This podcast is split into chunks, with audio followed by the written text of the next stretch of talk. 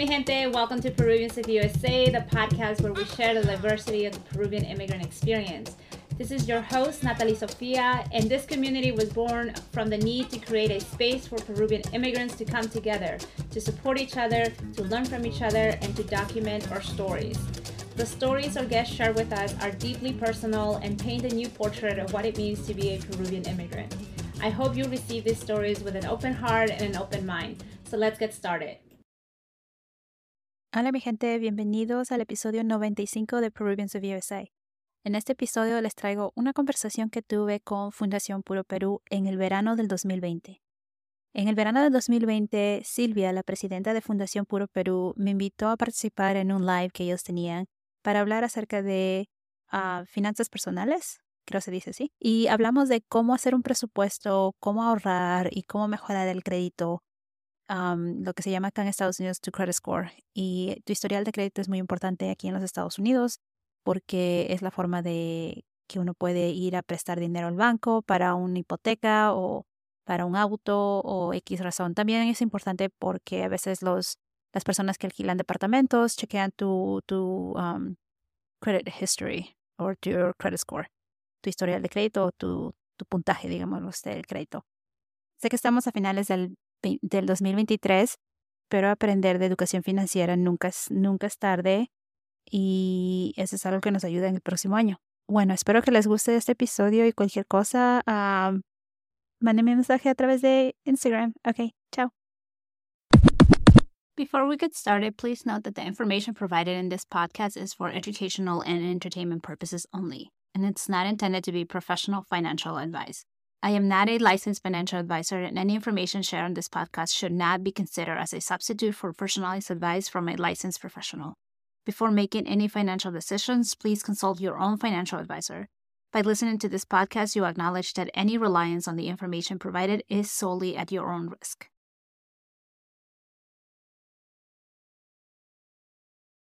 Hola amigos de Fundación Puro Perú, amigos, amigas, uh, familiares, amistades, todo el mundo de, Fundación Puro Perú, muchísimas gracias por estar el día de hoy con nosotros.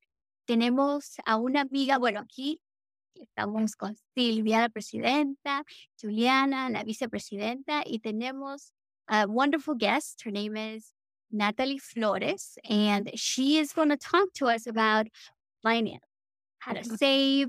Uh, we have a few questions for her, and thank you so much, Natalie, for being here, um, for being so helpful to Fundación Puro Perú as we go through all of these wonderful, wonderful COVID 19 um, adventures.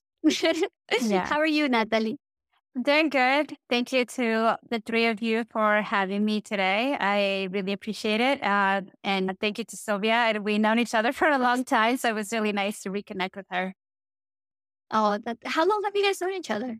Since we were kids. Um, I since I was ten, and he was a little few years ahead of me in school, so I always asked her questions about school and college. And actually, I'm very grateful to her and her dad, who really were pivotal in my decision to major in engineering and to go to university. And they provided a lot of guidance for me in a time where I was new to the country and I didn't know anything. So that was she was yeah. definitely a, a, great mentor, and so was her dad. Uh, her dad actually taught me algebra when I was in middle school. So.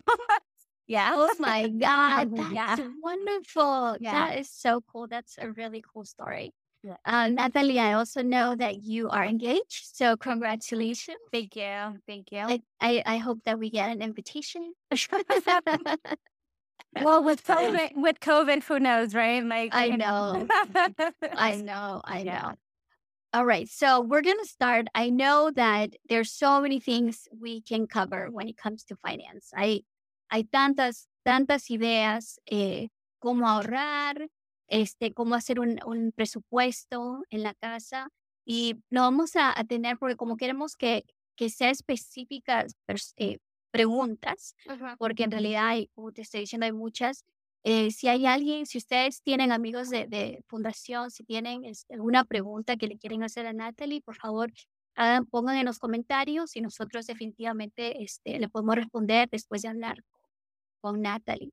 Una de las preguntas, Natalie, es acerca de how to budget in a way where at the end of the day, you're still having savings. Mm-hmm. Savings is something that as a culture, we're not really taught to do. We're taught to work hard. Right. We're taught to have two, three jobs. But right. how do we save? Can you talk to us a little bit about that? Yeah. And I think you brought up a really good point. Like, as a culture, as a community, we're hard workers. We are hard workers. Nobody can deny that, right? Just look around in your family and your friends. Like people have, like they're working around the clock. They have two or three jobs, and so one of one of my, I guess, missions is, and maybe this is why Silvia reached out to me, it's to really help the Latino community to save and invest their money because Um, ¿Para qué venimos a ese país si no solamente para matarnos trabajando, sino para triunfar y para lograr um, el sueño americano, como decirlo de esa manera, ¿no? Entonces, ahorrar y invertir es una manera de hacerlo. Pero tu pregunta es más cómo hacer el budget, cómo hacer ese presupuesto. Y una de las maneras, uh, una de mis recomendaciones sería, el primer paso sería entender primero tu, como le dicen, el flujo de fondos o tu cash flow, ¿verdad?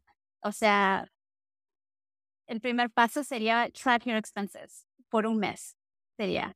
Entonces, if you, one way to do that is you can look at your bank statements from last month, all of them for all credit cards, for all checking accounts. Just look at your bank statements and add it all that, add all of that up and compare that to what you brought in, like what was your income for that month and see that difference, right? For some of us, the difference is going to be positive which means that you had more income than you had expenses. And for other of us, that means that it could be negative, right? That means you had more expenses than your income. And neither, and obviously the positive would be better, but both are a starting point. It's just, so the first step is really to understand what your cash flow is and I understand that tracking your expenses could be a lot of work. So that's why I say like mm-hmm. you could go to your bank account and, and pull that information. Usually your bank right has the ability to give you that in a spreadsheet already. So you don't even have to enter any information. It already gives it to you in a spreadsheet and you can do like the uh, sum of all the expenses and the sum of all the incomes that you had. Now that you know whether it's negative or positive, I would say that you try to figure out of those expenses. So now you know, okay, I added todos mis gastos, todos los ingresos, que es negativo positivo, tienes una idea y eso te va a dar una idea de, ok, bueno, estoy gastando más de lo que traigo o no estoy gastando más de lo que traigo, entonces tengo una oportunidad de ahorrar. Si tu número es negativo, vas a tener que hacer algunos, uh, recordar algunos gastos, ¿verdad?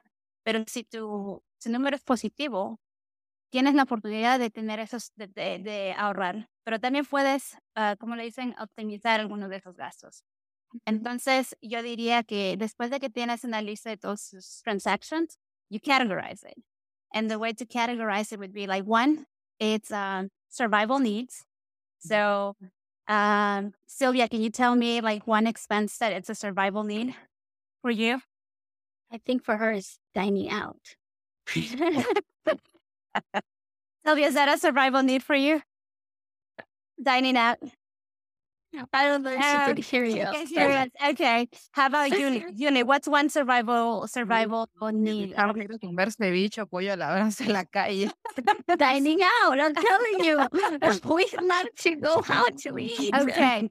So so I, I think would... it would be I think one thing would be like um like to have enough money to pay your basic like electricity, water, right? Uh, right. Your yeah, those would be the, the the most important things, and right, probably childcare, right? If in order for you to go to work, you have to pay right. Yeah. So then I would say your survival needs are that, right? Your survival needs are your rent because you need a house, you uh-huh. need groceries, like um, uh, you need groceries to eat food, you need to pay your electricity, your water, right? And those are your survival needs. Uh, unfortunately, eating out is not a survival need because you can get groceries to be at home. Mm-hmm. So, like, so then you categorize that as a survival need. The second category would be a must have, something that you want, you must have it, right? So that could be your car because it gives you, uh, you know, it's your transportation to work if you need it. Uh, for others, it could be eating out. Like that's important to you, right? So then you can you can have that as a must have. And then the third one is a nice to. What is a nice to have? For example, for some of us, it could be like getting my manicure, right? That's not a survival need. I don't need it to survive. It's not a must have because uh, it's, it's not something I have to have every every month, but it's a nice to have, right? So then once you have all your transactions, you have your survival needs. That's like you will die if you don't have this. So like you need your house, you need your utilities, you need your food, and then you have your must haves, which it could be transportation, childcare, things like that. And then you have your nice to haves, which could be for some, it could be eating out, manicure, it could be like getting new clothes or something like that. And then you see which ones of those expenses is the most. And then one approach is to cut to reduce your expenses and the nice to haves, right? Maybe you don't have to eat out all the time, or maybe you don't have to get the manicure all the time. So, would you consider Netflix a uh, must-have? Especially because I think that right right now, I feel like Netflix is a must-have because we're home all day. right, But I think five months ago, right. Netflix would have been like, "Well, do we really Yeah. need it?" So I would say uh, the thing about personal finance, so it's personal, right? Like if you have if you have kids and you're at home now because of COVID, and we're not able to go anywhere, and we have to entertain our family somehow. It's it it could be a must have, right? Like Netflix is a must have. You need to entertain your kids. Disney Plus is a must have because it helps entertain your kids and give you like a breather, you know, for an hour or so. But um, for others, like so, I'm not a mom yet. Netflix is not a must have for me. I actually don't watch uh, TV a lot. And so for me, like it's not a must have, it's a nice to have. So it's very personal to everybody. Uh, it could be like for some, eating, having like takeout food at least once a week is a must have because like, you know, I'm tired of cooking every day. I need to have at least one day that's a takeout. That's for my own sanity, my own self care. And that's a must have, right?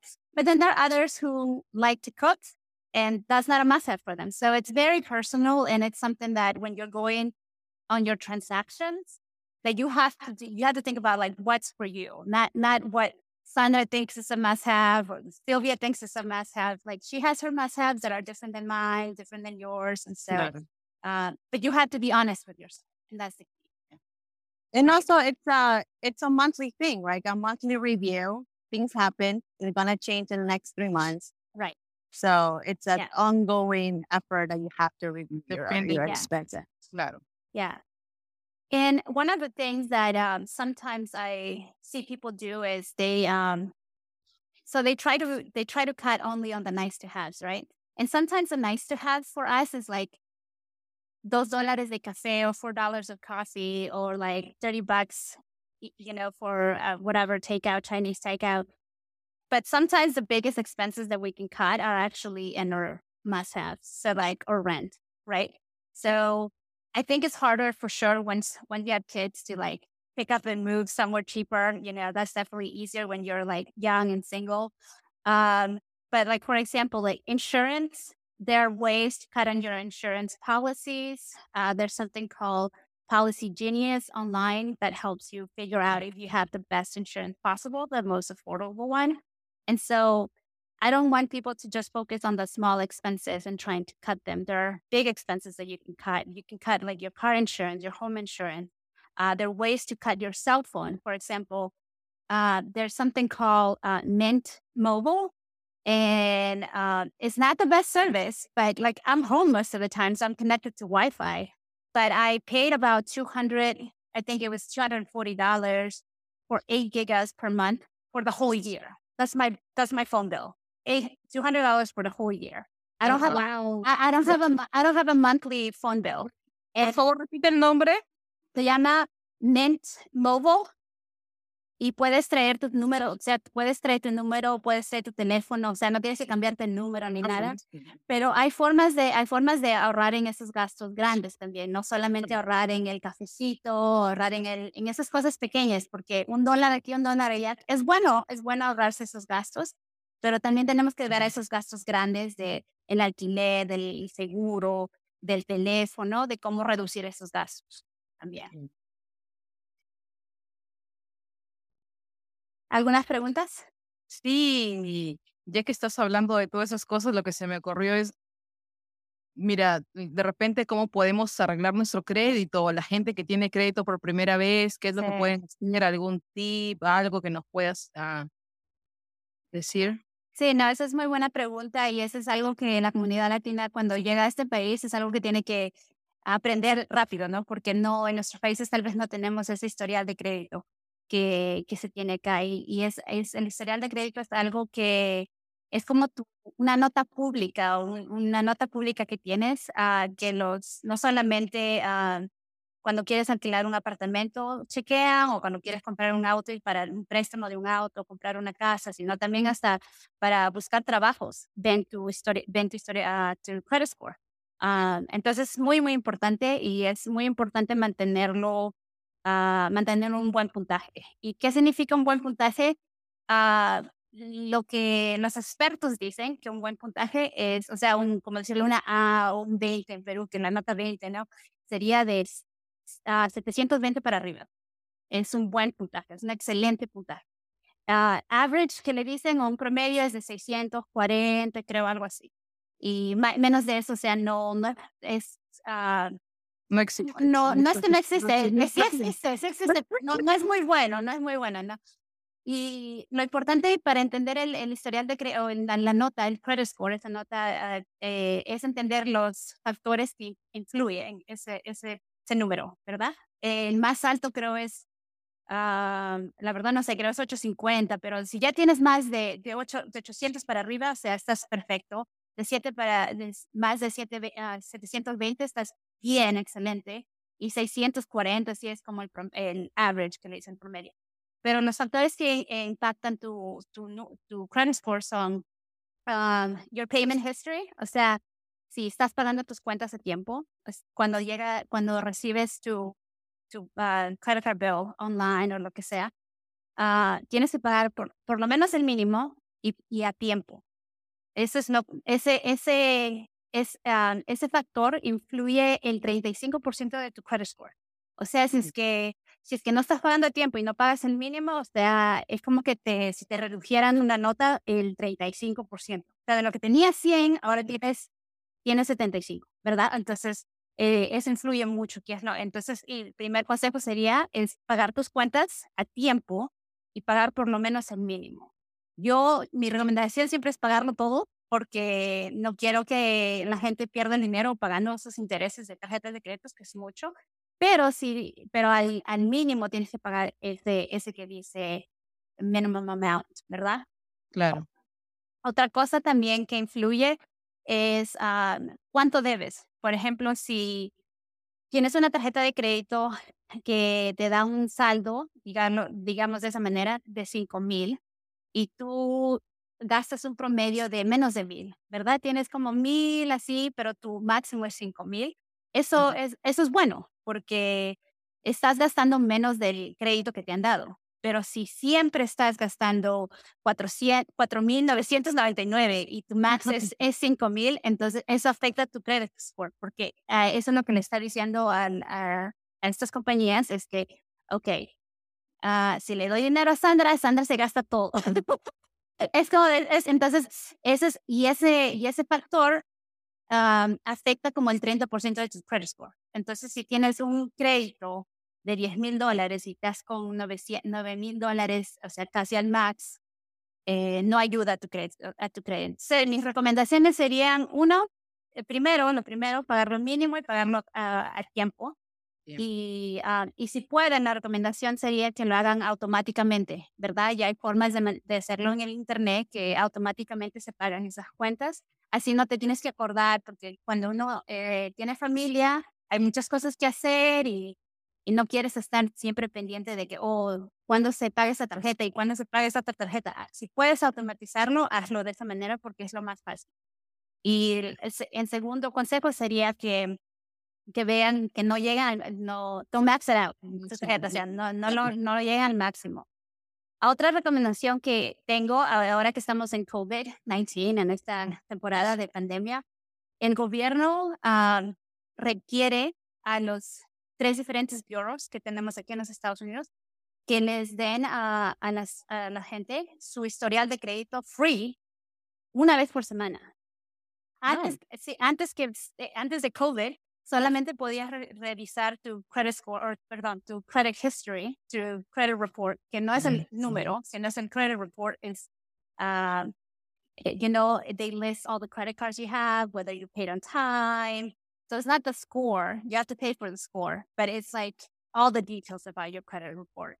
Before COVID, you could only ask um, once a year for free from each of the three bureaus. But now, because of COVID, you can get it at least once a week if you want to do from each of the three bureaus. So I would recommend everyone to at least, this is now everyone, at least, regardless of whether we're in COVID or not, you should be reviewing your credit score um, three times a year. Because the first time choose one one uh, bureau, which is like TransUnion, and then in the next three months uh, or the next four months, go to Trans, uh, you know, Experian, and then the other next four months, go to Equifax. But you should be reviewing all three credit reports because each bureau has a different way of presenting the information. They have a different way of, uh, uh, they have different information sometimes, right? And so you have So- to set. Go I have a question. So what is why so if you're not seeing your credit score, why would you want to see the history? because let's say I got access to your personal information. I got access to your uh, social security, your name, your date of birth, and I open an account uh, card with your name. I'm paying it. I'm paying it, right? Like I'm paying it on time. I'm paying the minimum. Your credit score is not impacted, but you never opened that account. So you need to know that every account that's listed there is your account and it's an account that you open. And also, you need to see that it shows you your um, payment history. So you need to see that, let's say I have a, you know, Chase credit card. It shows that I paid on time every month, right? But mm-hmm. maybe it doesn't. Maybe there's a mistake, right? And so if I see that mistake, I can now, to Julie's question, I see mm-hmm. that there's a mistake in my report. Then I'm like, oh, this is what's impacting my credit score. I have to call that bureau and be like, and tell them like, there's, you have to dispute it. There's a mistake in my credit report. You need to fix this, and it's impacting your credit score. Oh. So wow. So this is kind of like a health health check report. Yeah, That's what you do. Like we check, we go to the doctor once a year. It's Mhm. kind of the same thing with our credit history. That's yeah. that's amazing. That's So- really, really cool. Por ejemplo, your credit score es como cuando pisas la balanza, te da un número, ¿verdad? Pero tu credit report es como tu, tu nivel de colesterol, tu nivel de azúcar, o sea, todas esas otras, otras medidas que, que indican tu salud. Porque el peso no es solamente, no es lo único que indica tu salud. Hay muchas otras cosas que indican tu salud, sino que Claro. nosotros nos enfocamos en, el- en la balanza, ¿no? Pero es Claro. algo así, es, es, es exactamente lo que acabas de decir, Sandra. That's wonderful. Oh my gosh. Creo que nos has dado yeah. tanta información. I don't even, I like, I have so many notes. So we're definitely, definitely so appreciative of this because you definitely like have given us nuggets that we now have to go and I didn't know I could get it for free. So why not do that? Thank you so much for for being here with us. And I think just for fun, Silvia, Silvia wanted to. I wanted to uh to spark you with this fireside questions on the hot seat. I guess I'm using all the terms at once. that works. that works. That's gonna be our segment. But um, so let's see. Just gut feeling, right? ¿Qué te gusta, ceviche o lomo saltado? Ceviche, Okay. Machu Picchu o líneas de Nazca? Machu Picchu, Fútbol o voleibol? uh, voleibol, Huayno o marinera? marinera, Y cusqueña o pisco sour? pisco sour, all the way. hey, hey, you got some of ours too. Well, thank you, Nathalie. Gracias por todo. I know we go way back, but I think that our just our Peruvian community is very thankful for all the information that you're telling us, mm-hmm. especially our moms. And no creo que sea la última vez. I'm definitely we're gonna invite you back. But tantas preguntas que tenemos. So thank you again. Uh, Sandra, you want to say ending words? Yeah, so definitely, definitely. Nathalie, you said that people could follow you um, on Instagram and Facebook como Nats Mundo. Nats Mundo, sí, N-H-S Mundo. Y también tengo mi página que es natalieflores.com. Perfecto. Muchísimas gracias. Thank you, thank you so much. Ya, sí, ya nos estamos comunicando para otro interview porque yo sé que vamos a tener más, más preguntas. Segundo y tercero, de hecho. no, yo feliz. Thank you so much. Gracias. See you later. Gracias.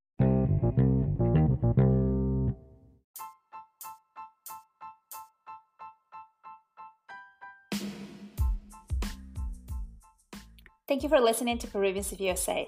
If you like the show, be sure to subscribe and review an Apple Podcast. It lets other Peruvians find the show. If you want to hear more from me, you can follow me on Instagram at Peruvians of USA. I'm looking forward to connecting with you there. All right, talk to you soon. Ciao.